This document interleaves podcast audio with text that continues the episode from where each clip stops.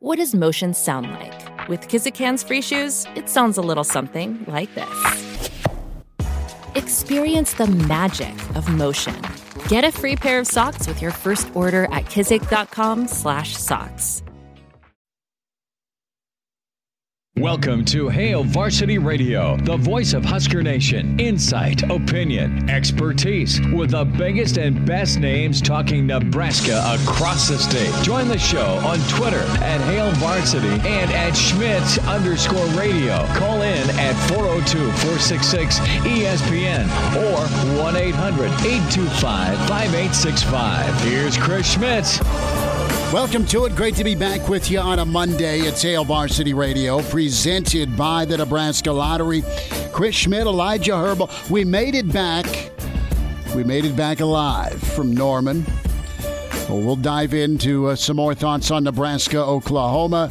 Your help wanted. You can dial us up at four six six, three seven seven six, four six six, three seven seven six, eight hundred, eight two five five eight six five. Numbers to join. Can find us on Twitter. Give us a follow. Chris Schmidt at Schmidt underscore radio or at Herbal Essence for Elijah Herbal. Can email Chris at Hail Varsity dot com. There's a, a number of you that were down in Oklahoma, down in Norman. And uh, what a trip, what a time, and what a almost, right? What an almost for Nebraska football and a signature win for Coach Frost and this team. So we'll dive into that on the docket today. Uh, we'll uh, catch up with a couple of Huskers, time permitting. Uh, Travis Vokolek, uh, tight end for Nebraska, made his season debut. It was good to see Nebraska in two tight end personnel. Uh, that was a big-time difference. Uh, of course, uh, Quinton Newsome got in at corner, had a really good game, seven tackles, one pass breakup, and it is a Monday, Monday with Charlie. Uh, Coach Charlie McBride, Mister Blackshirt, in hour two, and we're about twenty minutes away from Greg Smith from Hail Varsity dot com and magazine. Get his take on the Torres injury when it comes to recruiting, Greg's thoughts overall with Nebraska. So uh, can find us also on our socials, that is the E S P N Lincoln uh, Facebook page. We are streaming live, so you want to interact that way. Give us some thoughts, some takes. The uh, the Real Red reaction, it was just a, a crazy scene uh, with all of the R Vs, all of the folks, and we gave you as long and as much as we could uh, before the old data said, no more soup for you. You know, Norman was was fun. And, and just before we get into football, it was incredible driving down in uh, Uncle Andy's R V. We made it down. We made it back in Uncle Andy's R V. Uh, never gone in an R V that far before. It was great to spend time with my brother-in-law. It was awesome to see my brother, Andy's folks, Uncle Mitch. It was it was great. But I also witnessed a... A bar skirmish. Nebraska fan won, so at least there was one victory there. uh, yeah, yeah. It really wasn't like cool, normal Sooner fan. It was a couple of frat dudes that, that got rolled by a, a champion wrestler. We'll just leave it at that. Uh, the other thing I got to experience as I'm driving home yesterday, as I'm riding home yesterday in the R V, you know, when you park the R V, there's the, the magic button that moves one of the walls out that turns into a living room. Well, as we're uh, somewhere in Kansas, I was on the, the left side that turned into the living room, and the couch I was sitting on ended up drifting out over into the oncoming lane. So it, it didn't stay high and tight. It turned into, oh, oops, Schmitz in the other uh, the other lane.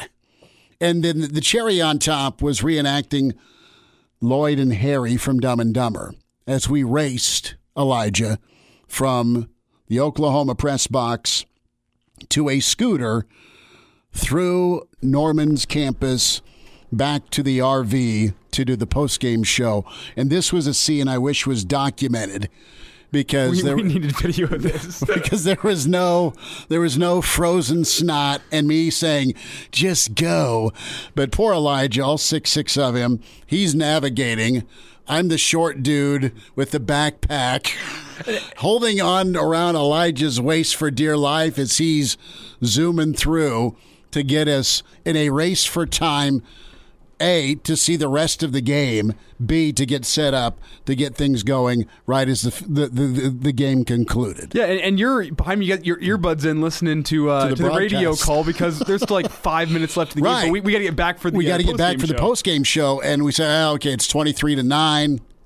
Let's book. And, and you're you're doing play-by-play on this scooter as we're rolling across campus. Trying to keep it. and, and like, uh, this is weird. I mean, I'm I'm reaching up, and, I'm, and I've got this death grip on Elijah's shoulders, and you're six six. Six six four. You're, okay, you're giving me well, a couple I'm inches, not. But. So the point is, is it looked really awkward and weird. It looked like we're uh, we're friends. Yeah, I, I, I compared it to uh, that scene in Titanic with uh, with Jack, and they're up on the front of the. Haven't the boat. seen Titanic. Oh, they're up on like the front of the boat, and it's I'm flying, Jack. Well, like uh, she's holding or he's I, holding her. I'm like, holding on for dear life, Elijah, and you're just like, there's no power steering in these damn scooters, and you're trying to, to weave through and. We make sure that there's no oncoming traffic with the uh, the said stop sign. It was a long trek, man, from the stadium to to uh, Lloyd Noble Center. Yeah, over over a mile. I think it was it was encroaching on two. Yeah, and and I have no problem walking, but there's no way in hell we would have made it. So some thoughts here as we dive in. So first and foremost, time to to own up and say I was way off with. The score. I said fifty to seventeen. Uh, I was right that Oklahoma won, but I was way off with what I thought Nebraska would do and how they would lose. If they lost, how would Nebraska look? And what I pictured happening is what we've seen. We've seen mistakes turn into points, turn into blowout. That's kind of been the recipe for Nebraska in, in some of the big moments.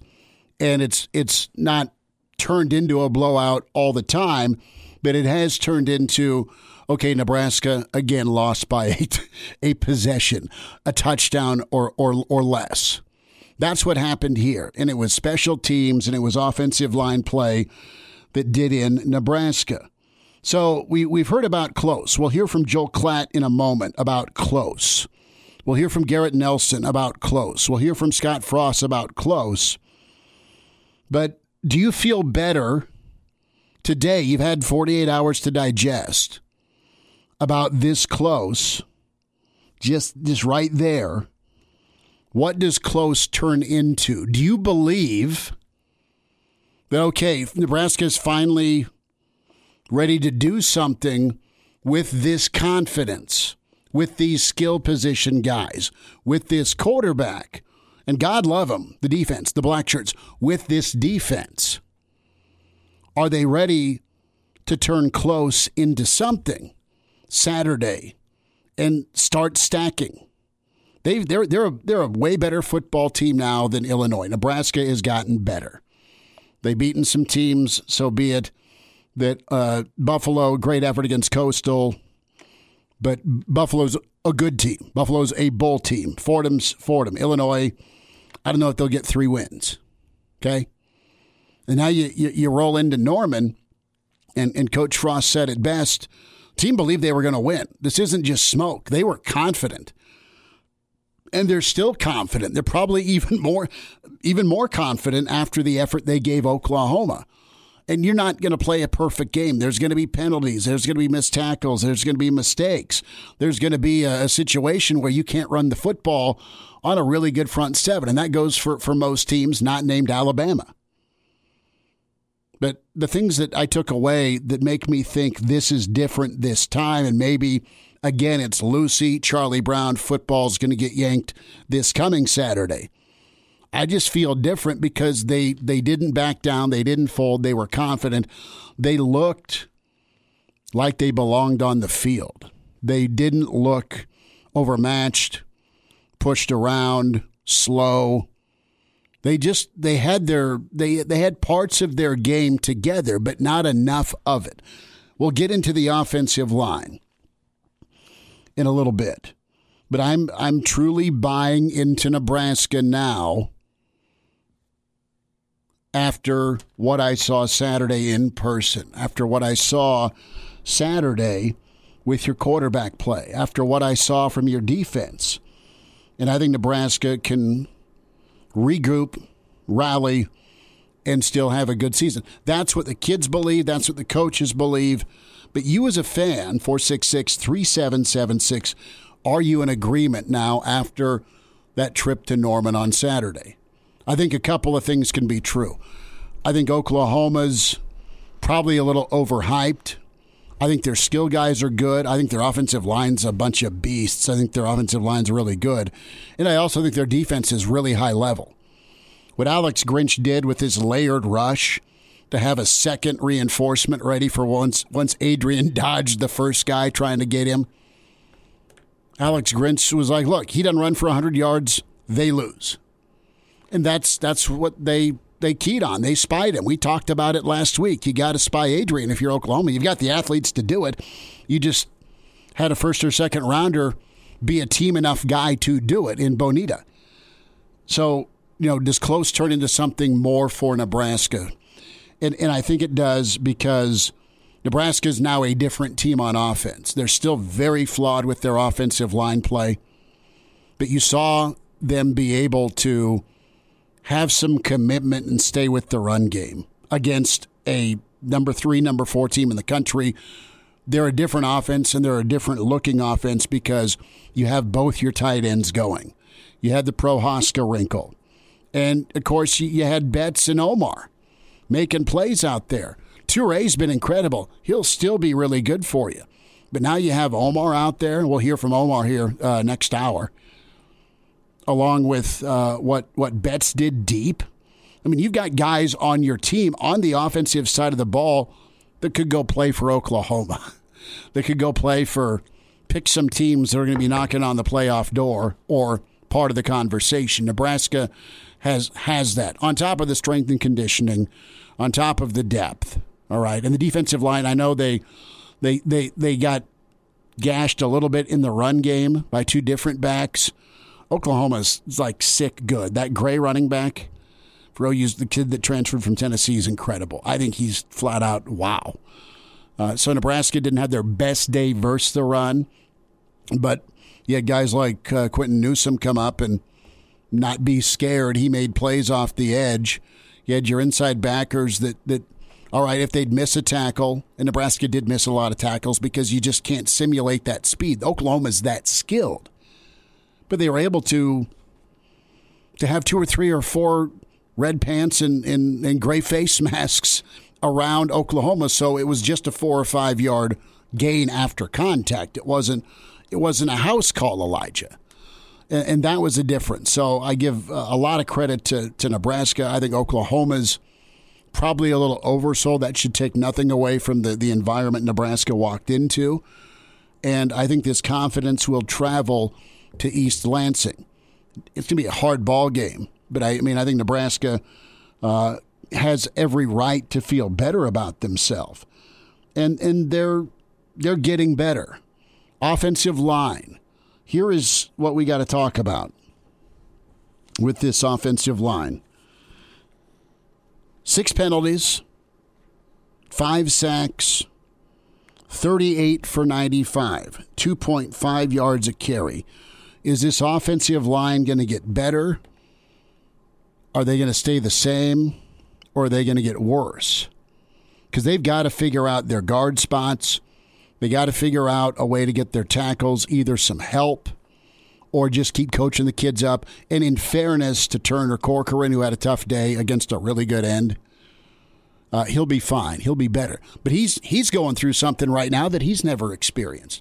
The the poor kid's in, in year, you know, in start four of his career, and I'm guilty of anointing him as uh, the next All-American after one Rutgers game.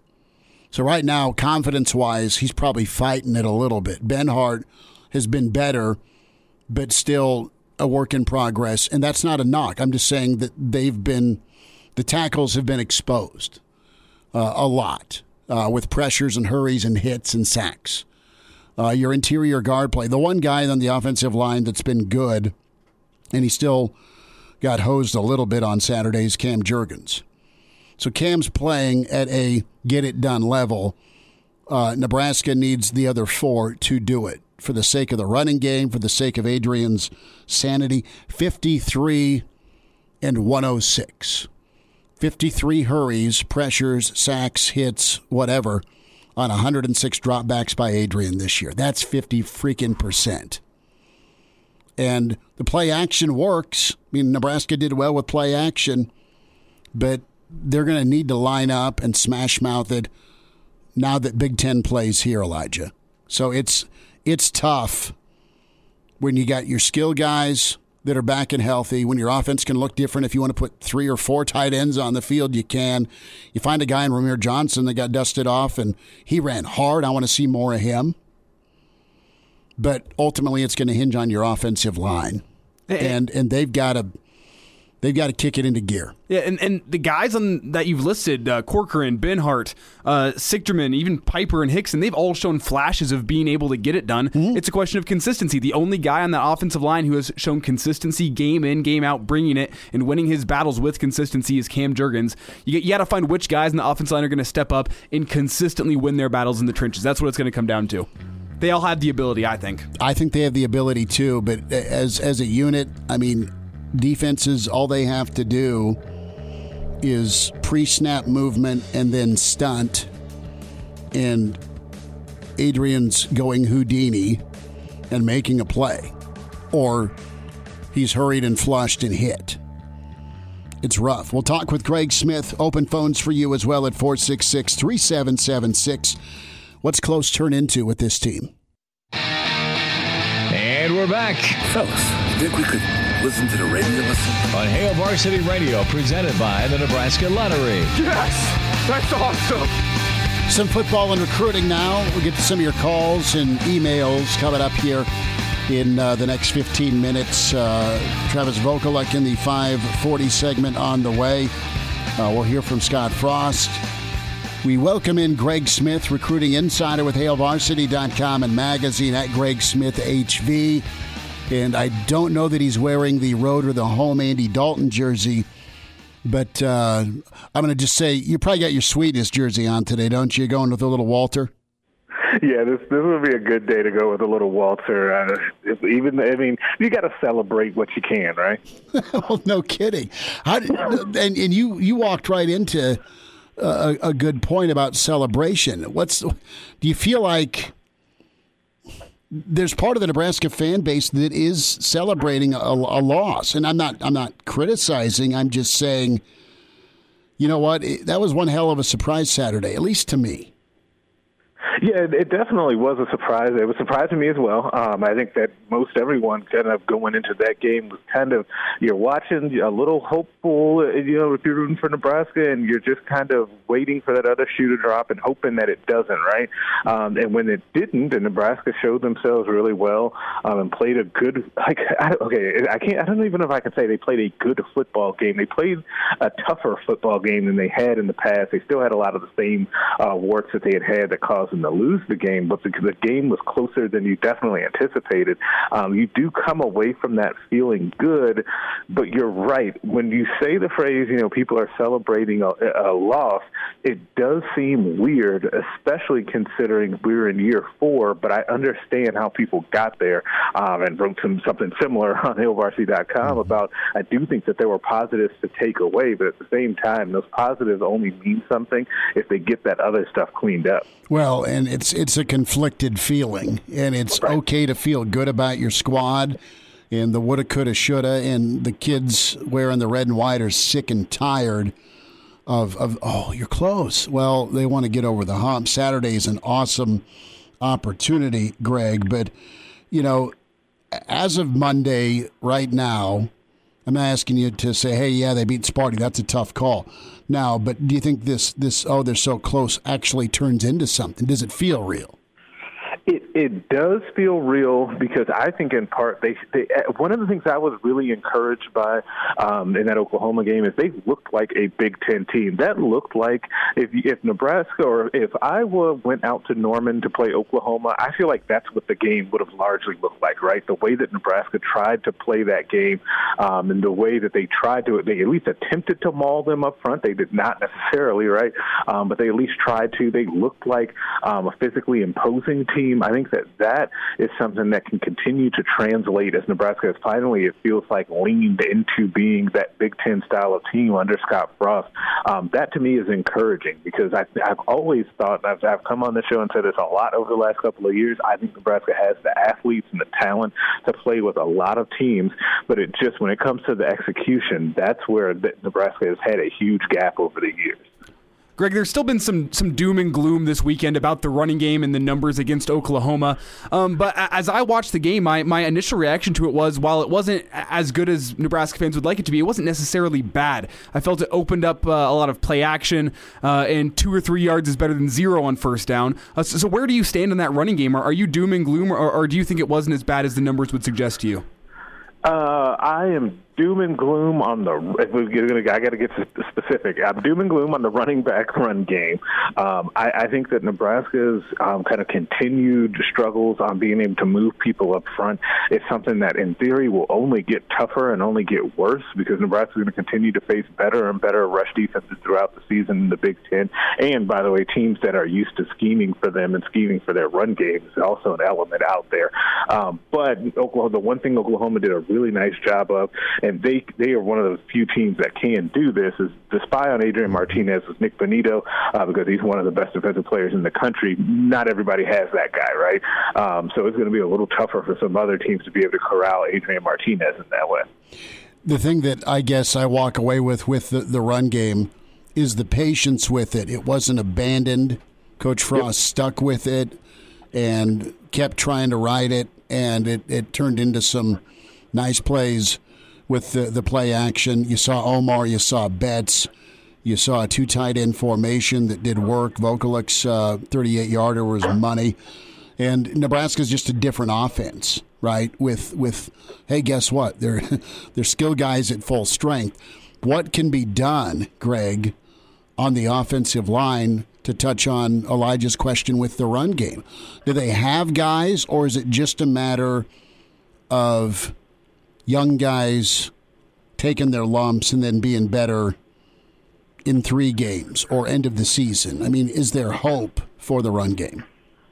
I, I think the hope that you would have for the run game is that they, Nebraska can kind of get out of their own way. I think that if you can, I think to me the number one thing is clean up the penalties so that they're not going the other way, right? I think that that's kind of priority one um, because you could you saw them, especially you. I mean, you saw it play out in that first drive of the game against Oklahoma where they were moving the football, but th- those four penalties that happened really prevented them from scoring a touchdown. Like if you can keep that sort of stuff away, um, that's step one. Um, but it, it's going to be tough sledding because I don't know how many guys you can rotate um, in and out of there. You've got a guy like Brock Bando who's kind of had looked like he was going to be poised um, to take a spot, and then he kind of you know falls ill, and we we don't know what's happening there.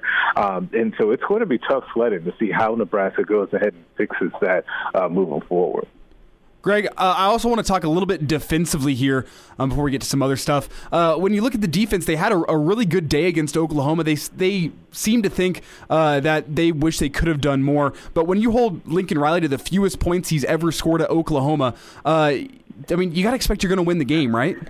Yes, absolutely. If you had told anyone that Nebraska would go to Norman and hold them to the fewest points ever under Lincoln Riley, twenty-three points, um, then, you know, they, they would have taken that all day long. I think that I think Oklahoma in the last eight times that they've been held under twenty-four points, and this is going back to Bob Stoops, have lost all of those games.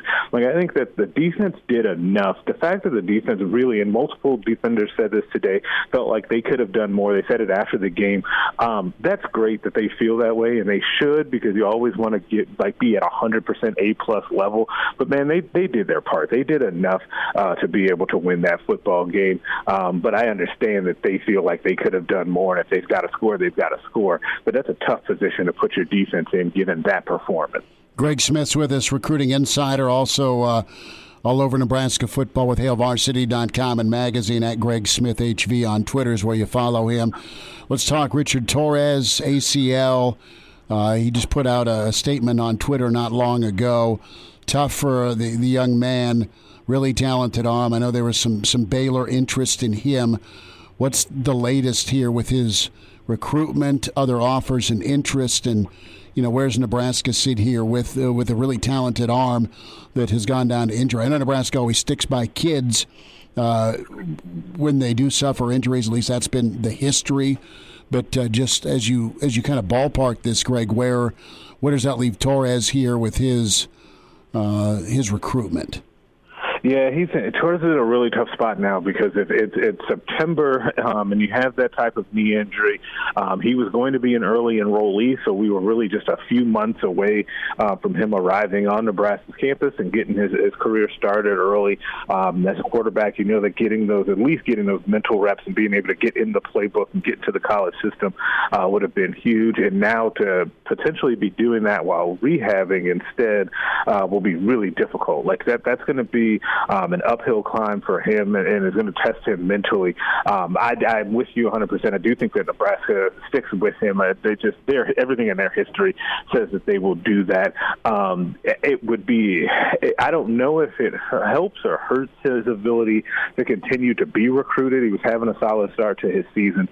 Um, you're right, Baylor, among other teams, were trying to, you know, kind of come after him uh, and test his Nebraska commitment. Um, but I, I tend to think that once he sees that Nebraska sticking with him, that that'll probably be all locked up, and he'll still make his way to Nebraska in the end. Greg, I, I don't want to look too far ahead here, but Adrian had a great performance on Saturday. Uh, it could potentially be his last year at Nebraska. Uh, we don't really know with the eligibility freeze how much longer he wants to be. He, he already has graduated. Uh, so does Nebraska feel that they have their next quarterback on the roster, or, or they're recruiting Richard Torres, or, or do you think that we could be looking at a transfer portal situation this offseason for a new quarterback? Okay, so it's interesting to say that, because I was, before I came on with you, Jacob Padilla and I of Hail Varsity were talking about that. I think it makes it maybe a little bit more likely with the Torres injury, with Adrian's play, and that him potentially, you know, maybe testing the N F L waters after this season, um, at least what it looks like right now, that it makes it more likely that Nebraska would want to bring in a transfer quarterback. I think that if you if you're not going to have Torres ready for spring ball, um, potentially even fall camp, summer weights, all of that stuff, and you go into the season next year with two quarterbacks um, that are scholarship quarterbacks, Smothers and Harburg, I think that you need to add a third. The the tricky thing is, is when we're talking about quarterbacks, that can cause a lot of hurt feelings. It can get really tricky uh, in a hurry when you're bringing in a new quarterback, especially when neither of those guys have started a game, so neither of them are established. So it just it, a guy would be coming in to absolutely compete with them. Um, so that's gonna, that's going to be a really tricky situation for Frost and Radisco and Lubick to To go ahead and navigate. I'll say this: I mean, Harburg's getting the uh, the, the transition down, and has the the size and, and arm talent to continue to grow. And I know we've just seen a snippet of Smothers, uh, but Manny looked like a gamer. Granted, just uh, it was it was mop up time, but he was all ready for the moment. So, who's to say? We just don't know if if you've got right. uh, a winning quarterback in that room, right? I mean, you go recruit and then you try and over-recruit, and uh, we'll, we'll see where it's at. You know, and, and with Adrian, you, you would think this would be the swan song, but if, again, there's still a lot of points and wins left out on the field and he doesn't get the news he likes with the N F L review, you know, uh, you could still come back and, and have him for a five hundredth year, you know. I mean, he's been here a while. Right. So I mean, there's there's a lot in the air there. Greg, real quick, about thirty seconds, bud. What's on the radar recruiting-wise, either visit or offer or interest here, bud? Yeah, I think that getting Nebraska, first of all, I think it's so tied to what happens on the field. I think that if Nebraska, after a good showing at Oklahoma, can can win the game at Michigan State, um, normally I would not say that one game really ties to recruiting that much, but I think it does in this case because Nebraska needs juice on the trail. They need to be able to get people in for visits. I think that that Northwestern game visitor list could swell if Nebraska can go out to Sparty and knock off the newly twenty-ranked um, Michigan State Spartans. I, I think that that will really be when things pick up. Greg, we'll get caught up again soon. Thanks for the insight, and thanks for the, the takes today, bud. Hey, thanks as always. Have a good weekend. All right, there he is, Greg Smith. We didn't even get to talk grilling with him. How good were those flat top brats? Oh, incredible. More R V stories. Is uh, I just got done unbuckling. And now. And now, back to Hail Varsity Radio. Thanks for spending time at Hail Varsity Radio, presented by the Nebraska Lottery, live streaming E S P N Lincoln's Facebook. Can interact that way. Uh, open phones till you know, five o'clock, and then Coach McBride will join us on Monday with Charlie, interested on his take with the Oklahoma outcome, Nebraska falling uh, by just a touchdown to Oklahoma twenty-three to sixteen. four six six, three seven seven six, four six six, three seven seven six, eight hundred, eight two five, five eight six five. That theme of closeness, be it uh, me and Elijah trying to navigate on a scooter together, uh, Harry and Lloyd style from Dumb and Dumber, or Nebraska just oh, oh, so close, and Joel Klatt from, uh, well, his viewpoint in the broadcast booth with where Nebraska's at. He sat down with us during Big Ten media days. He talked about quarterback play. He talked about Nebraska. He talked about what? He talked about one-score games. He talked about uh, cleaning up mistakes. Nebraska still making too many. I mean, it was it was comical with uh, back-to-back false start penalties, first and twenty, and you still get a field goal out of it, and then things unravel special teams-wise. It's just too bad for Nebraska, be it the blocked extra point. Somewhere uh, in Boulder, Greg Beekert is taking a fireball shot because somebody finally uh, got a, a, a two-point return to, to be mentioned with him. Oklahoma and Colorado, the last two teams to do it to Nebraska. You know, Nebraska is is there in some areas, but there's still too much that claws at this team. But the difference is there's no, there was no deer in headlights. There was no overwhelmed by the moment. They felt pressure, you could argue, a little bit with the Illinois buildup. They they played free and clear, and Adrian hasn't looked as good as he's he looked last Saturday with how well he played. Let's uh, jump into the deep end of the pool here. We say hi to John. John, thanks for calling. Go ahead. Yeah, I want to preface this. I don't want Scott Frost fired. I think we need to keep him for five years to be sure, you know, that we we meet our commitment. But also, I'm not happy, and I never thought that I would hear Nebraska uh, people have uh, three categories: win, loss, or moral victories. I just find that not acceptable. I'm not saying you're doing that, but I'm hearing that uh, from a lot of people. And the other thing, what do you is, categorize it as? I would categorize it as uh, twenty years of mediocrity, bad management by the regents, by the president, by the chancellor. Same by the story, John. Same story. Yeah, that's that's all history. Yeah. We're here. We're now. So let's talk last Saturday. Are well, you encouraged or not? Saturday, I, what I saw last Saturday was more than I thought I was going to see, okay? Mm-hmm. But what I don't see is, what I'm hearing from people that, I, that know what they know, is we have eight more games, we have two wins, and that Coach Frost won't be around unless he has a winning season.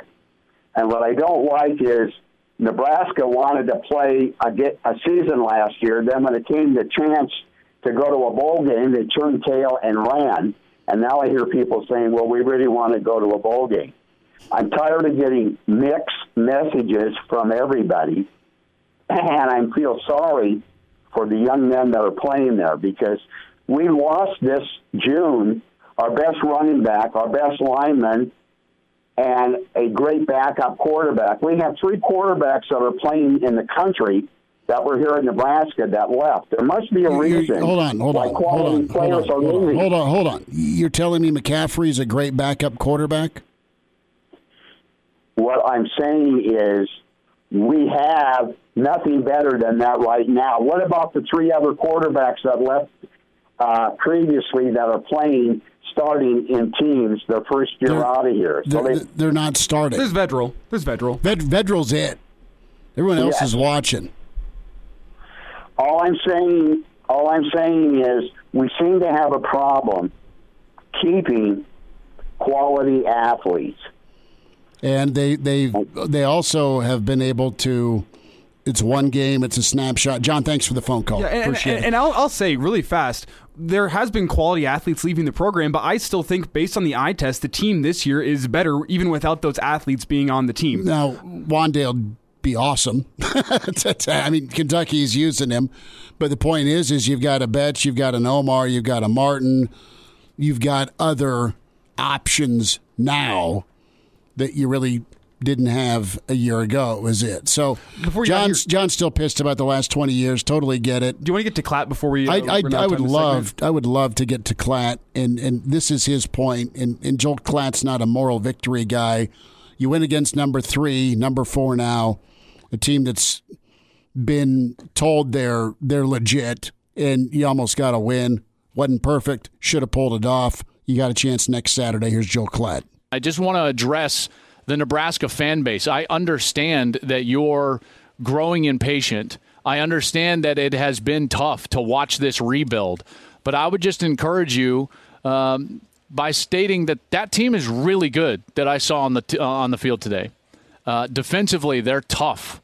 Offensively, they played r- very efficient at the skill position. Uh, obviously, the offensive lines need to clean some things up. This came this came down genuinely to special teams. Nebraska, you lost the game because of two missed field goals and a blocked extra point. Th- that's it. It's a seven-point game. You did enough to beat Oklahoma on the road. They're the number three team in the country, save for the kicking game. So it, it is closer than you think. I understand that it's tough. I do. I get it. For thirty years, you guys finished the A P poll ranked. twenty-three of those thirty-three years, you were ranked in the top ten to finish the season. And and listen, I know you want to compete for national championships and, and you want the era of the Osbornes and the Devaney's back. I understand. But just understand that this was a, a very deep hole that Scott Frost and his staff was trying to build out of. This team is way better than they were even last year when Gus and I called their game against Ohio State. They're tougher. They're cleaner. All of those different things. It's it's at that moment where they're going to have a tipping point into winning some of these games. Their last eight football games, uh, the losses that they've had are by a total, total of twenty-eight points. So they're twenty-eight points away from having an eight-game win streak. I'm telling you, it's this close. It's a razor's edge. If they clean up just a couple of things, they are right there. So Nebraska fans, be patient, because I believe still that Scott Frost and this group of experienced players is going to have a big win coming down the stretch of this season. They're going to beat one of the following teams: Michigan, Ohio State, Iowa, or Wisconsin. I fully believe that in my heart, that they will get one of those big wins moving forward. Joel Klatt, he's been consistent. We can go back to July, and he talked tipping point then. We'll see if Saturday in Norman was a monster infusion of – it is. It's a big infusion of confidence. Just talking to the guys today, and we'll hear from Travis Vokolek in an hour, that – they're sick and tired of being sick and tired. You got to show it. They, they seem like you have the talent and the motivation to get the, the corner turned. They, they just need to actually get a win or two to turn the corner. Yeah. But we've been talking about turning the corner for a while. And, and I don't know that it's going to be a car wreck when you're trying to turn the corner. I think they'll get it turned, actually. Again, could happen on Saturday. We'll wind down hour one. It's Hail Varsity Radio. Chime in four oh two, four six six, E S P N or email the show Chris at Hail Varsity dot com. Just try me. Try me. Back to Hail Varsity Radio. One final time this hour, it's Hail Varsity Radio presented by the Nebraska Lottery. Chris Schmidt, Elijah Herbal, four six six, three seven seven six, four six six, three seven seven six. Thanks to John for chiming in. Uh, we'll have more thoughts from Coach Frost, from Adrian, part of the presser today, and uh, Mister Blackshirt, Charlie McBride, is uh, going to join us here as he always does on Mondays at five. Uh, Mister Blackshirt, some insight from him on what he saw against Oklahoma and Nebraska get his take on Sparty as well. Reminder to buckle up. seventy percent of people in fatal crashes in Nebraska not wearing a seatbelt. If used properly, a seatbelt can reduce the risk of fatal injury by up to sixty percent. Your best defense in any crash. Buckling Up, brought to you by the Nebraska Department of Highway Safety Office. So the theme this first hour has been closeness, right? And does that close turn into results? Does it turn into something? Uh, more from Garrett Nelson, Nebraska defensive end slash linebacker, on his frustration with uh, just being right there.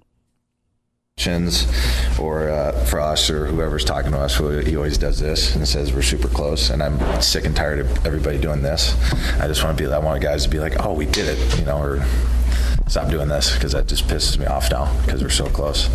Um, it's time to uh, give it a hump. Everybody knows that. Um, Oklahoma was an opportunity uh, that we just did not uh, capitalize on, which sucks. But uh, some obviously some positives that we can bring out of that. And listen, you had the old, the old inch showing with, with Garrett Nelson. He had his thumb and his his uh, trigger finger, just, you know, like ah yeah. When you're getting measured when you're twelve years old uh, at the at the wall, oh, I grew an inch. That was a very Nebraska way to put that too. Thumb and trigger finger, not index finger. Well, sorry, man. That, that's it's the Nebraska that's way I'm to at. say it. That's where I'm at. No, I mean we just to, to we had a wonderful trip to Norman. I want to go back to the experience because you were in the stands. Give me a number on Nebraska fans. Oh, let's see. Ten, twelve. Thousand? Mm-hmm. Um, I, I don't even know the capacity of that place, so I, I'd be seventy-ish, tough to say, but seventy-five. I'd say one out of every ten fans in there was a Husker fan. Okay. No, good folks, good folks uh, that like to drink beer, good folks that like to grill, say what's up, good ball game. Uh, it was, and the R V, man, was was an experience, and it was really cool to have a bunch of brats on that flat top grill that Uncle Andy had. Yeah, the Blackstone. Oh, that thing was wonderful. It was so good. It was so good, and the I, beer was cold. I'd go as far as to say those brats were the best brats I've had in my life. Honestly. Really? Yes. Yes, I'm not sure what it was about the Blackstone, but those things were incredible. I love my grill, but I kind of want a flat top deal. After having those, yeah. Right? I mean, they're, they, they were they were incredible, and nothing tastes good if you're a fan after a loss, but I think a lot of you tried to make sure that beer was cold. But man, uh, an experience to Norman. Uh, tip to the of the cap to the the Boomer Sooner fans down there. They took care of Nebraska fans. And that was and, that was that was the best road experience I've had to date as a as a Husker. Okay, and it it just brought back a ton of memories. Great experience down and back. And Uh, it was, uh, yeah, it was interesting being in the passing lane while being in the R V. We will uh, check in. Mister Blackshirt, Charlie McBride, next hour two on the way.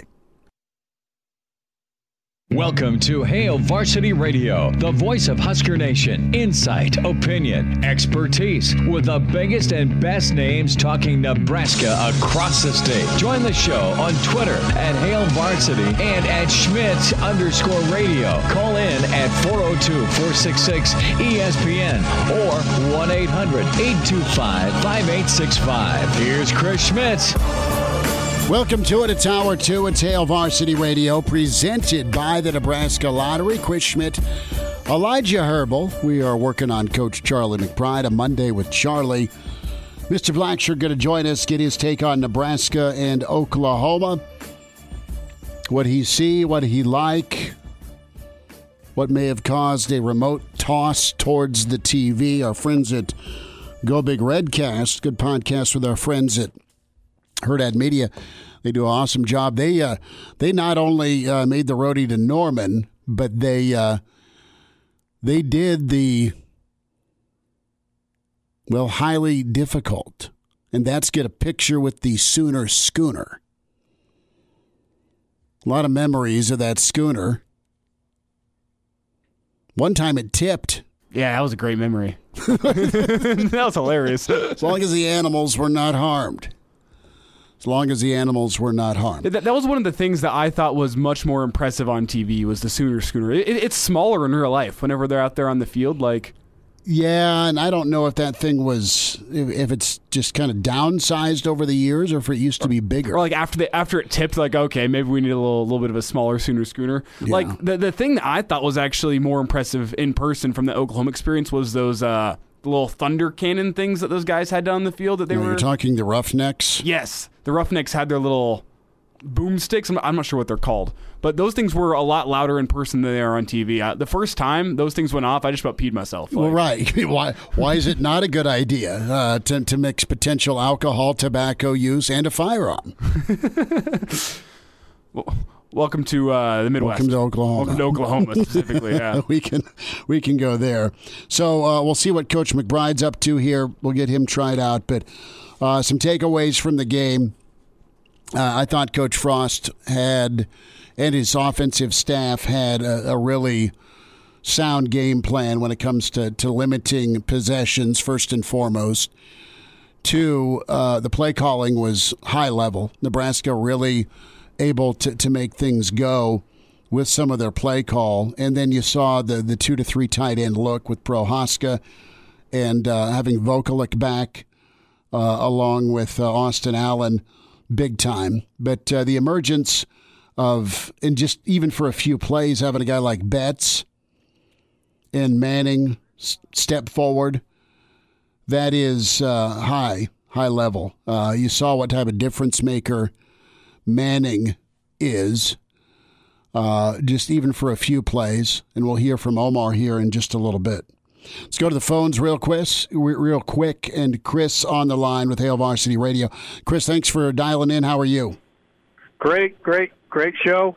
Just wondering when Nebraska's ever going to have an offense that tries to score again, though. We four years in, and we we don't score on offense. Even if we kick one more field goal and get that extra point, we still lose. You know, um, Chris, the, and, you, you can't cross into to Oklahoma territory six times and, and come away with sixteen points. Not, not just cross into Oklahoma territory, move past the Oklahoma thirty-five yard line. No, I know. I mean, you're you're at the twenty, you're at the thirty. No, they've they've got to finish and, drives, brother. I don't disagree with you at all. And and and so as much as we, you know, I mean, Adrian's going to have every record for Nebraska quarterbacks and the most losses in the history of Nebraska quarterbacks. He's already got the most losses in the history of Nebraska quarterbacks. He looks pretty, but he can't score. Never has. Well, I, he's like uh, you know, he's like the pretty boy that can't score on a date.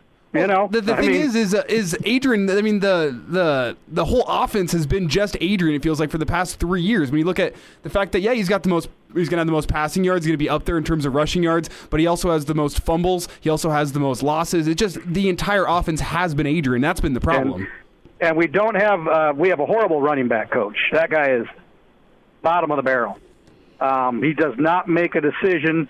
We got to find a running back, and we're supposed to have all these talented guys.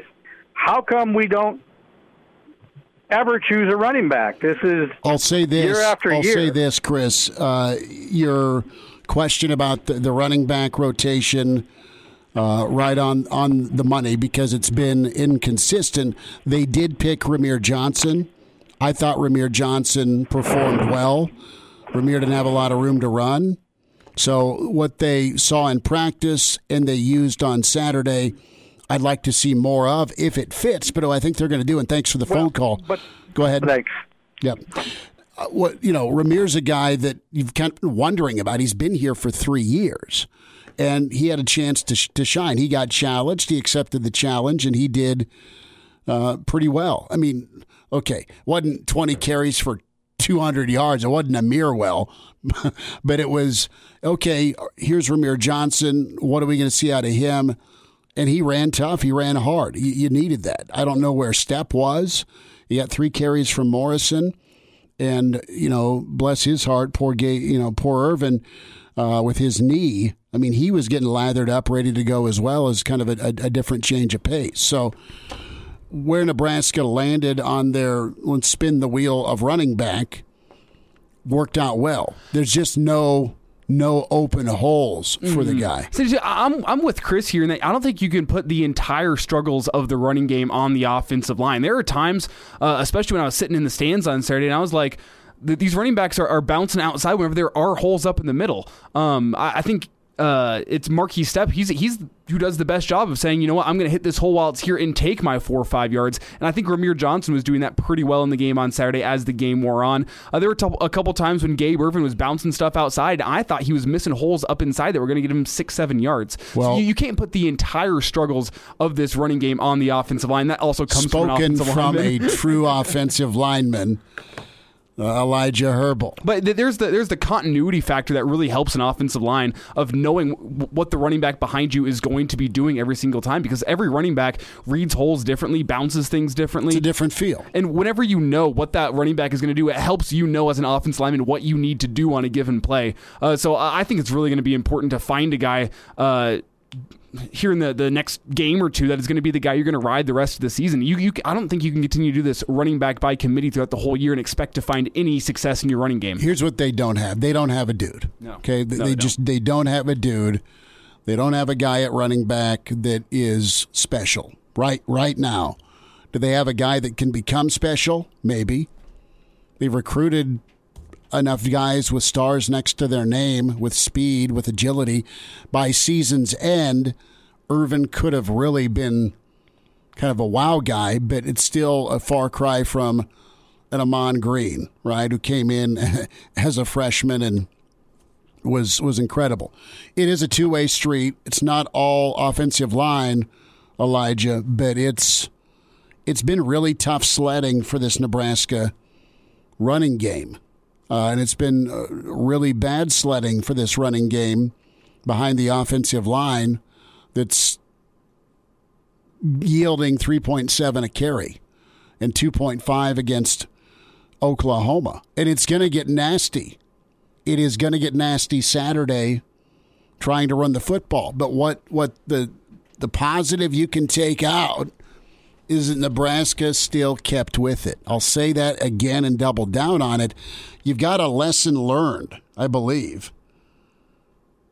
with the fact that Frost did not abandon the running game and stuck with it, and that helped with some play action. It's a far cry from the Illinois panic. You've at least got some patience now.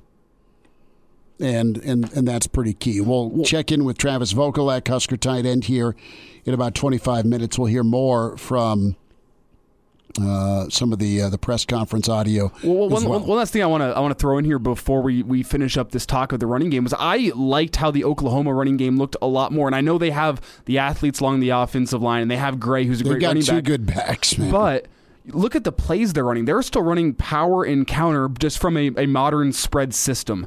Uh, they're pulling guards. They're pulling guards and tackles. They're pulling centers, whereas Nebraska is so reliant on this, this zone scheme. And what's really important with the zone scheme is a running back that can find the hole, make one cut, and get upfield. And I don't know if Nebraska has that running back in their room right now. Whereas whenever you're running a, a power and a, a counter scheme, you know where the hole is going to be. You go hit that hole. You go hit that hole hard. And whether you get two yards or whether you get seven yards, Uh, it's not on the running back deciding where they need to go uh, because that, that it's uh, it's the delay getting up to the line of scrimmage, and you see it during the handoff where the running back is looking at the offensive line trying to figure out where to go, and it's just a, a split second where they're not getting north and south, they're not getting uh, downfield, and, and I just prefer that system of Oklahoma. It's what Nebraska was so good at uh, in the nineties, was pulling guards around, pulling guards and tackles, and that power and that counter scheme. Well, and, and what you're doing is who's who's the guy that gets out and, and does high-level work when he's kind of on search and destroy?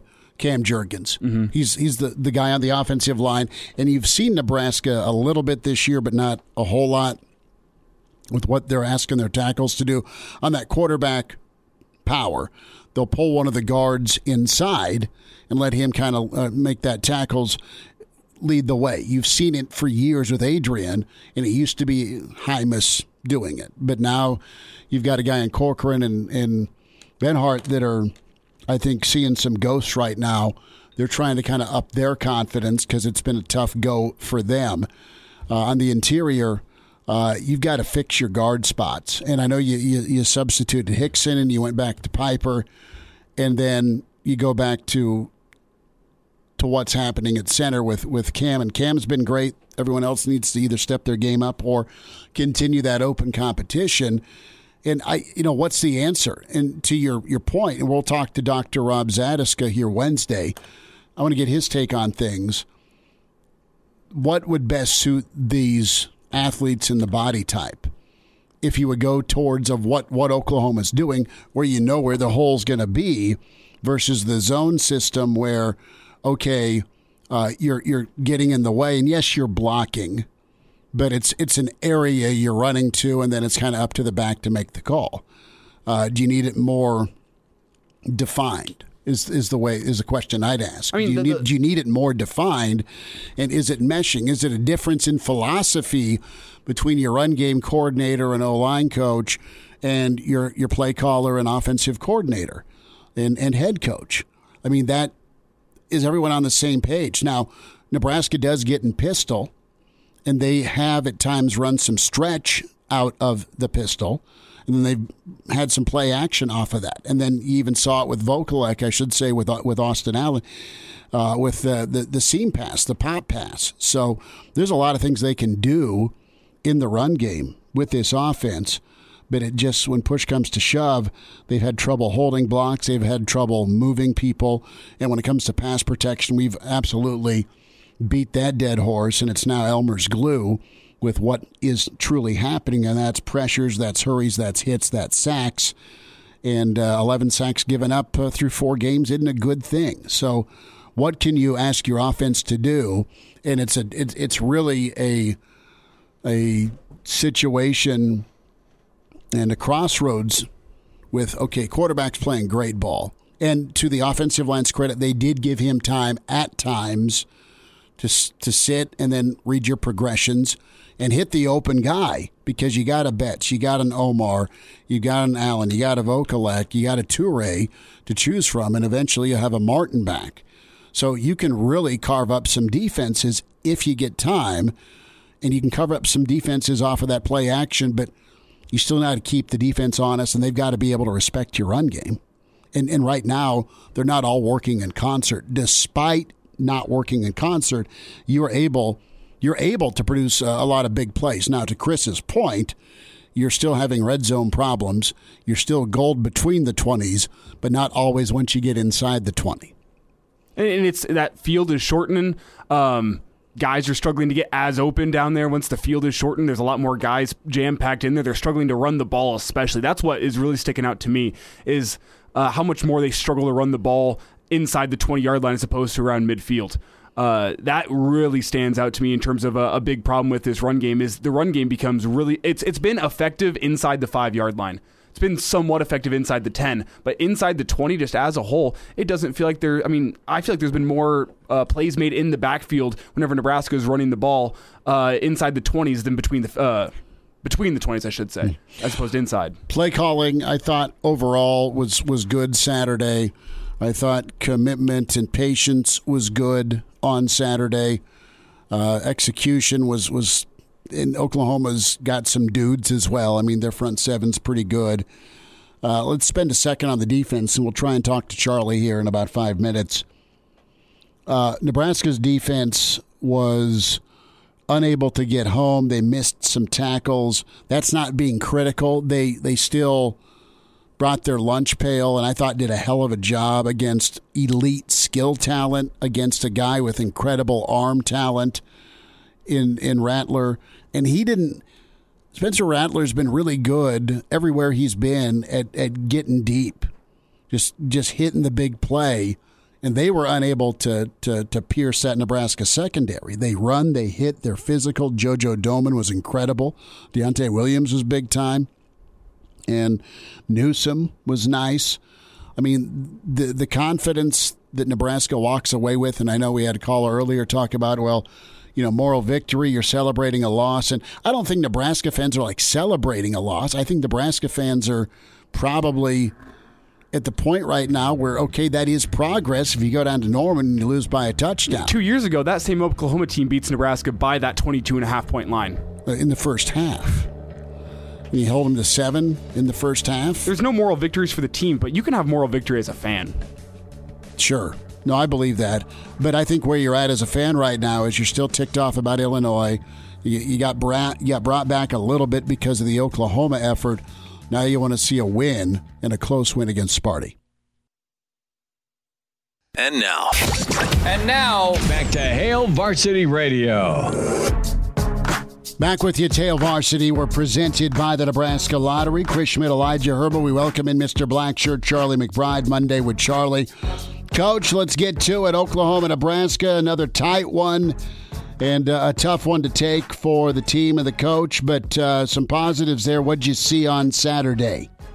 Well, the thing that I think people have to understand is that, that um, I, uh, the kids on defense are, are starting to really go. I mean, they're starting to fly around. And they, and what I saw was kids were, there were some mistakes, mental errors, mm-hmm. but with their with their hustle and their speed, they made up for it. In fact, in two cases that I could see on T V, they got minus yards. Mm-hmm. And, um, you know, it's it's just a matter of fundamentals. I mean, it's a matter of repetition. It's a matter of, you know, um, and when you look back, it's you'd like to see them get some, um, during the week, get some game speed. Um, you know, in practice, I don't know if they are. Maybe they are. Mm-hmm. But all I know is they got a good bunch of players that are young, and they're going to win. And and it, people just have to be patient, I think. And and I think that that they'll just. I don't know whether they're the whole team will get better, but it looks like defensively they're they're getting a little better. I, I you know a little bit more pressure would have been nice, but. You know, I, I look at the other things. I look at the things that, you know, improvement and stuff. And, you know, I think that they they were, to me, I didn't walk away feeling like I lost the game, okay? And, and I think that those are the things that I, you know, when I, uh, here I am, I'm just sitting here watching it on television. But it's still, I still have that feeling of, you know, winning and losing. Mm-hmm. And and I think that, you know, I personally, you know, I don't know if I could go as far as saying I was proud of the way they played, but I could come close to it because um, they really tried hard. Even in even when there were some mistakes made, they were trying, they were going a million miles an hour, and that is the important thing. I mean, that's probably where I tell about it the most is when I was coaching is kids would make mistakes, but they were, you know, I always told them, if you're going to make one, make, go one hundred miles an hour when you're doing it, you know. Charlie McBride's so, with us here on Hail Varsity Radio. No, I thought the defense played uh, well enough to help the team win. Coach, what, what do you, and you're a, you're a longtime offensive line coach. I mean, I know uh, your career was on both lines, and what uh-huh. what what do you glean with the offensive line between pass protection and, and minimal rushing yards? Well, I think two things. I I still go back to the theory that, you know, it's nice having great big huge guys and that kind of stuff, but it's also good to have some guys that can really really get bend their knees and do things. They're getting beat because they're not getting down and, they, and getting to a point where they can readjust. You know, in other words, they start out and then they start getting taller and, mm-hmm. and that, and they get beat inside, especially. I noticed they got beat inside a lot. And, you know, I said before, this is the one thing you don't do. The first thing you tell them is don't ever get beat inside mm-hmm. because that's the shortest distance to the quarterback. But, you know, I think the thing is, is you, once you put your hand on the ground, your motor better start running, or, or I'll be coming out on the field after you. I mean, that that's kind of the way I, you know, I mean, that that's the way they have to understand it. I mean, it's, um, you know, it's just something that is there. I think it's all fundamental. I think, it, and the other thing is, is you'll find a lot of the bigger kids takes a little bit longer. Uh, as you know, in a weight room, let's take a kid with shorter arms than a kid with longer arms. The kid with shorter arms can bench press more than the kid with longer arms. But that doesn't mean he's a better player. Sure. But but that's simple. I mean, mm-hmm. and so the same thing goes with your legs, your feet. When you're pass blocking, you got to split your body in half from your legs to your hands. I mean, I don't know if any the kids can understand that, I think. Mm-hmm. But when you when you're a run blocker, whenever you make contact, you never stop your feet, ever, ever. And when you're doing a drill, you never stop your feet. And and those are the things that you keep doing in practice. And if you go out and fire out and your feet stop, you're dead. And if you got a guy that's shorter than you probably, and you're six eight, six nine, they get underneath you, you're not going anywhere. So you have to understand that's why I'm talking about staying low. Sure. And you have to be boss. I don't. I don't want to say you have to be ugly. you're I mean, you're you cleaning it up watch. for radio. I know you are. I can. Yeah, I no, can but, see it. Charlie no. McBride's with us here, Coach. Uh, what? What? What? Uh, I mean, all of that makes a ton of sense. Did you think the game plan was good, though? I mean, I thought the play calling, and I thought. The the the the patience with the run game paid off when it comes to some of the play action stuff. I thought Scott had a good plan. I'll tell you something stupid. Okay. And to say, but game plan was fine. Yeah. There wasn't any, I don't think anything wrong with that. I think the one thing is is when you when you go back and you look at things, two missed field goals, mm-hmm. one block kick, you get those, you win by one. Mm-hmm. Right? Yeah. Well, you know, that's kind of, and, and that's not really, that's not realistic, but that's the way I, I look at it a little bit is, you know, so you, so you clean up your special teams. You got, I mean, it's, and I know how hard that kid, how bad he feels. That you don't have to tell me how bad. He's going to be a better kicker because of it a lot of times, you know, and when he gets in the game, you watch and see. When he gets in the game against Ohio State or Michigan, and it depends on him, he's going to win the game. You know, it just, it just, you know, this stuff hurts him, and his concentration becomes better. And and in special teams, I think the one thing is, is I've always believed, and, and we, listen, we went through a little bit of this, and Tom finally said something we always wanted to hear. We got to get our better players in there. So... That's what I. That's what I think. Coach Charlie McBride's with. Have, Coach Charlie McBride's with us here on Hail Varsity Radio, and, and Coach, we've been kind of having this discussion today of how should the fans feel about this game. Uh, is, is this something you can be happy about, even though it's a loss? And I kind of want to ask your opinion, but phrase it more in the, the team aspect of things. I know they're disappointed that they didn't get the win, but is this something that you can build upon as a team uh, to give you confidence as you move into the conference portion of your schedule? Oh, they're they're they're good. You know, it's. I think that they're doing a lot. I think they're doing a lot in their hearts. Okay. I mean, it, it's hard for. It's easy for me to see as a coach a little bit. I think the offensive line is trying to be good, trying to do the right things, and trying to do everything they can to win. I think they're that they're all on the same page. And and I, I don't and I'm happy about that. I mean, I'm not kidding you. I. Listen, I we've been through enough bad years. I think I see things that uh, improvement that I didn't see with other teams. I just saw the same old thing over and over. And we're, sure, we had penalties. We had. I understand that stuff. And a lot of it has to do with sound, noise, and the, all kinds of things. And and those things hurt. You know, we get two penalties right off the bat. I nearly went through the television. I knew it. I mean, you know, I mean, I'm going like, no, don't do this again. but and, and then our and then we miss a field goal, and you miss a fifty-one yard field goal. I'm sorry, I don't, I don't have to say, hey, that's terrible. That, I mean, I can turn it on on Sunday and watch guys miss fifty-one, miss thirty-one, thirty yard field goals for extra points, mm-hmm. and you know, so. That, those things are going to happen, but um, you know, it, it it still is a matter of, of of getting the you know getting the kick blocked, and I don't like the idea of changing kickers. Gotcha. At a point when it's really important, that's not a good idea. Coach, real quick, a thought on Michigan State Saturday. How you feeling? Good. Okay. I know you know Sparty pretty pretty well. Well, listen, you got to be careful. These guys got some small guys, and they can run, you know, and they got speed. And uh, they're they're winning. They're three and zero. They're all jacked up.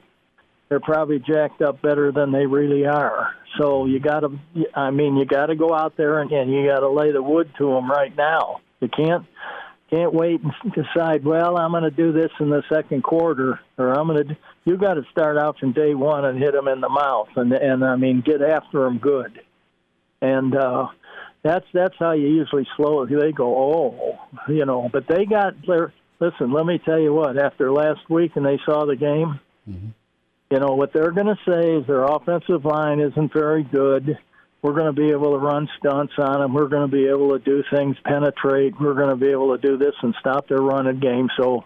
What we got to do is make them one-dimensional, stop the running game, and then tee off on them uh, on the pass rush. And you know that's not that's not.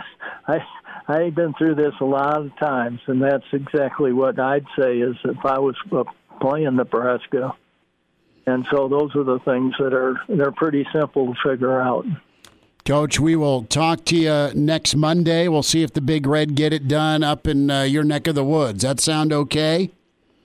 Okay. Well, I can't go because I have a little bit of doctor job on Friday. Oh, Friday. Do you?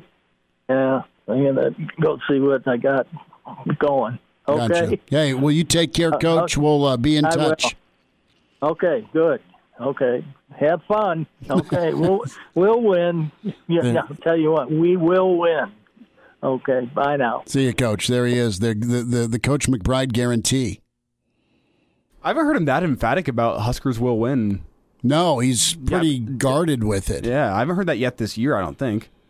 No, but he... Uh, I don't even remember hearing it last year. He He's pretty close up there with Sparty.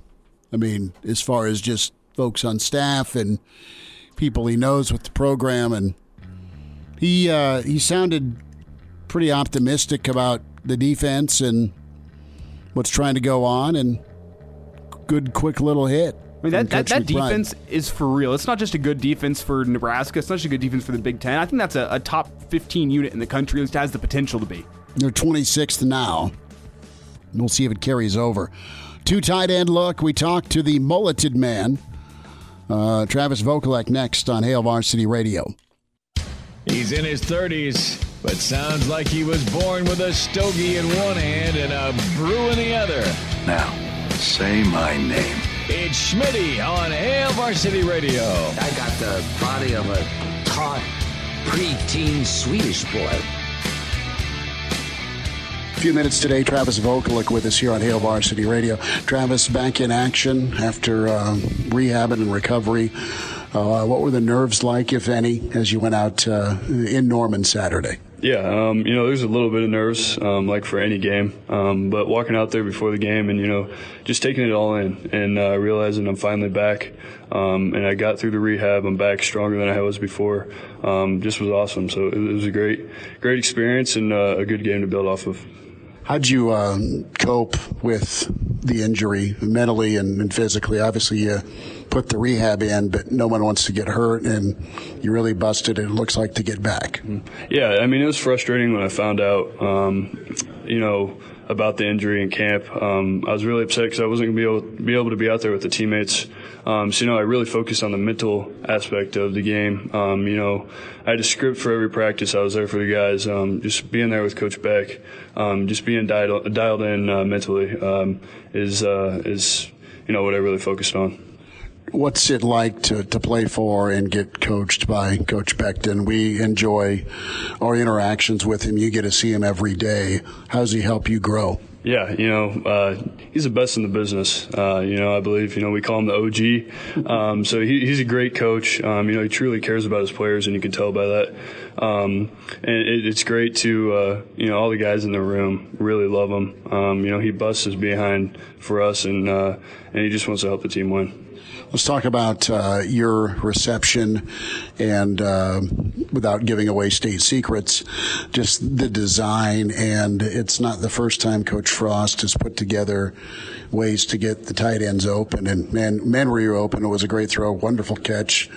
How brutal was that sun to try and locate it? Yeah, you know, it, I the sun really wasn't there to bother me. Okay. Yeah, uh, you know, I was worried about that safety coming uh, from the backside, coming and laying me out. But, uh, you know, Adrian had a great ball. Um, and, you know, like you said, Coach Frost always finds ways to do, get the tight end the ball. Um, so it was a great catch. You know, I give all the credit to Adrian and uh, O-line for protecting him. How fast and physical was Oklahoma? Oh, they were a great team. You know, they were very fast, uh, had really good D-line. Uh, their whole defense in general was uh, really fast, so it was tough. Um, you know, it was good to play, you know, a Big twelve team. Um, I've never done that before, so it was, it was a good experience. What was the message afterwards? I mean, great effort, but you guys are just kind of to a, to a player, just some of the comments, you're tired of being close. So mentally, how do you move forward? Yeah, um, you know, we talked about, you know, there's not really a moral victory. Um, you know, we we thought we played decent, um, but, you know, we're going to try to build some momentum off, off the way we played uh, that last game uh, and headed into the stretch of uh, Big Ten games.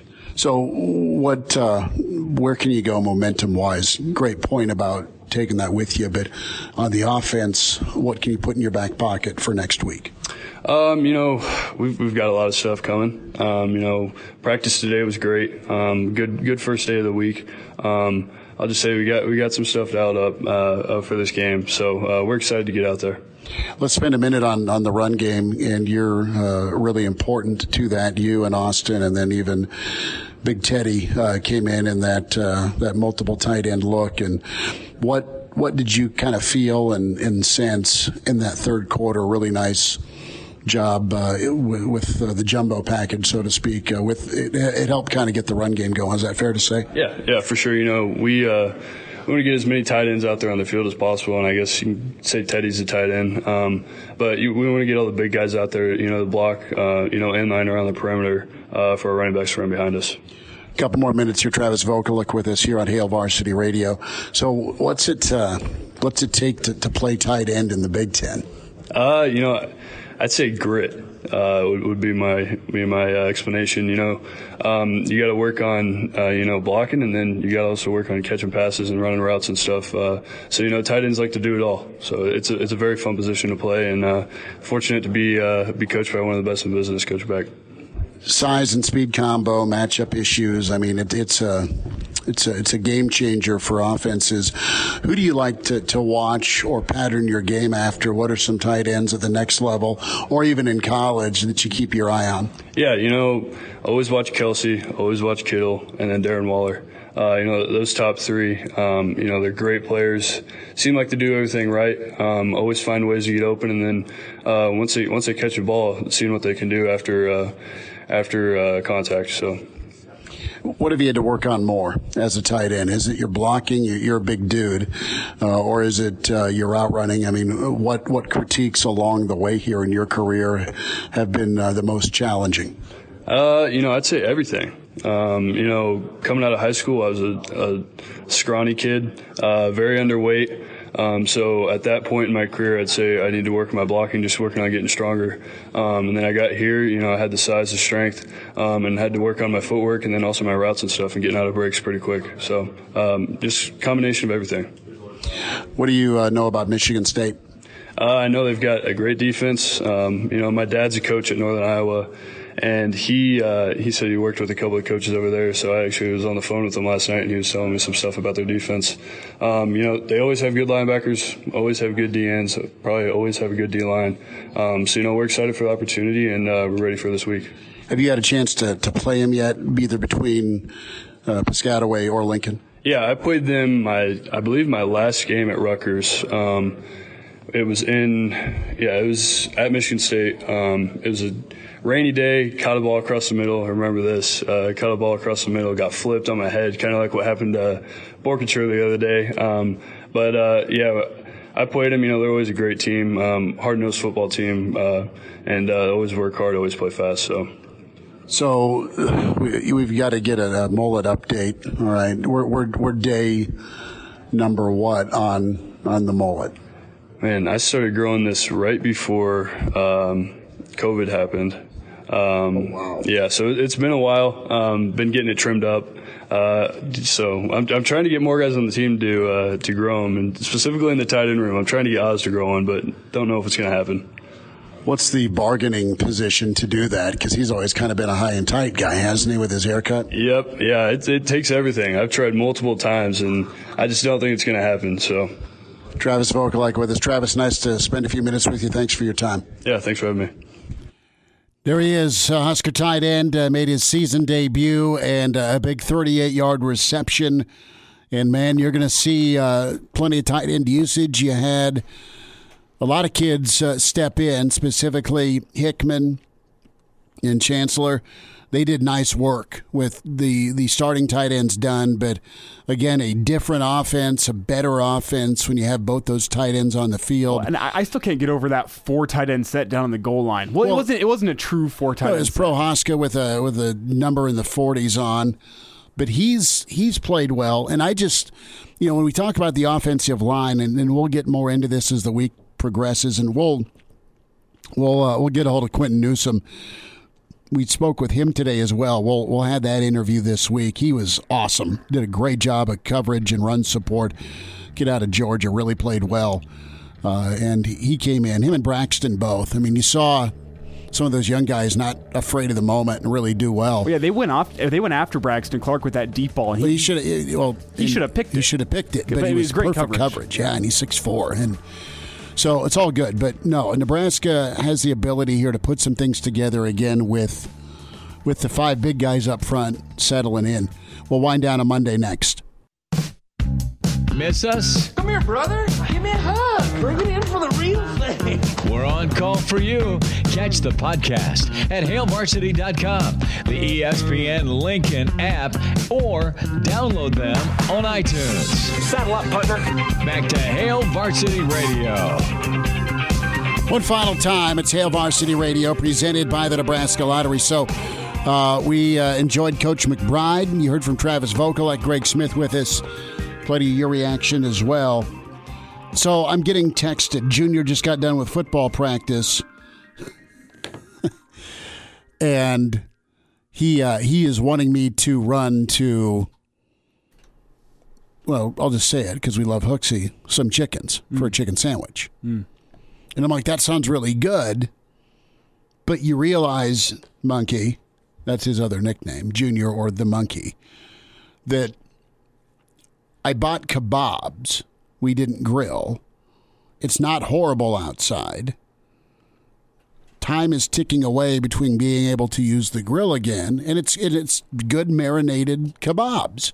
And I bought him a part of a, a, it was a smaller fillet, but I bought him a fillet last night, and and he didn't eat most of it. I mean, it's it's still it's sitting right there for him. Correct me if I'm wrong, but I believe there is a Slim Chickens within walking distance of Lincoln Southwest. Yeah, but he got picked up from football practice. Mm. Mm. And just like Vogel told, told us, steaks are for winners. Uh, chicken sandwiches are for players. Practice is one thing. I got to see game minutes, baby. Uh, he had homecoming on Friday. How'd that go? It's good. He had a, a suit. He had a dark suit, white shirt, a little blue tie going, and what what shoes did he end up going with? That's that's the main concern oh, for me. He shook his mother down for new dress shoes, actually. Oh wow. Yeah. Now we don't know where the suit coat is. We don't know where the suit pants are at. It was that good a homecoming. Kidding. And uh, his shoes are over to Buddy's house. So someone's dog probably charred this. I'm like, your name's not, uh, you know, your last name's not Jordan. You can't just get rid of a suit and wear it once. You cannot grow that thing totally. but he better know where it's at and take care of it. You put that thing up on Craigslist afterwards. Like, well, he probably will recoup some money. Yeah, he well, it wasn't his money. He'll probably absolutely try and like recycle and sell it. Knowing him, he's probably listening. Worn once, great yeah. condition, like new. Message back: we have kebabs, we have steak. We had that last night. What a little jerk. See, leftovers are like one of the, the greatest joys in life, in my opinion. I think so. Like whenever whenever you make a good meal and you go, oh, this is awesome. I can have this again tomorrow. Like, I'm not even out of this. I can just keep eating it and for free. Mm-hmm. Le- leftovers, like, in a Tupperware, one of my favorite things. Like, depends what it is. See, I'm not, right. a, I'm not a big breakfast cereal guy. Yeah. So I would much rather just heat up last night's dinner one more time for breakfast. No, it's okay. I, I'm not judging at all. Tomorrow on the show... Uh, Rick Pizzo, Big Ten Network. We'll check in with Jacob Padilla. Mitch Sherman will join us from The Athletic. And it's a Tuesday with Kaz. Rick Kaczynski going to be joining us. I'll let you know how, how this argument turns out. Check the show out. Give us a rating, good, bad, or ugly. The podcast, Spotify, iTunes, Google Play. For Hail Varsity Radio, thanks for tuning in. Thanks for the interaction. Thank you uh, for uh, following us to and from Norman. And uh, we're back tomorrow at four with Hail Varsity, presented by the Nebraska Lottery.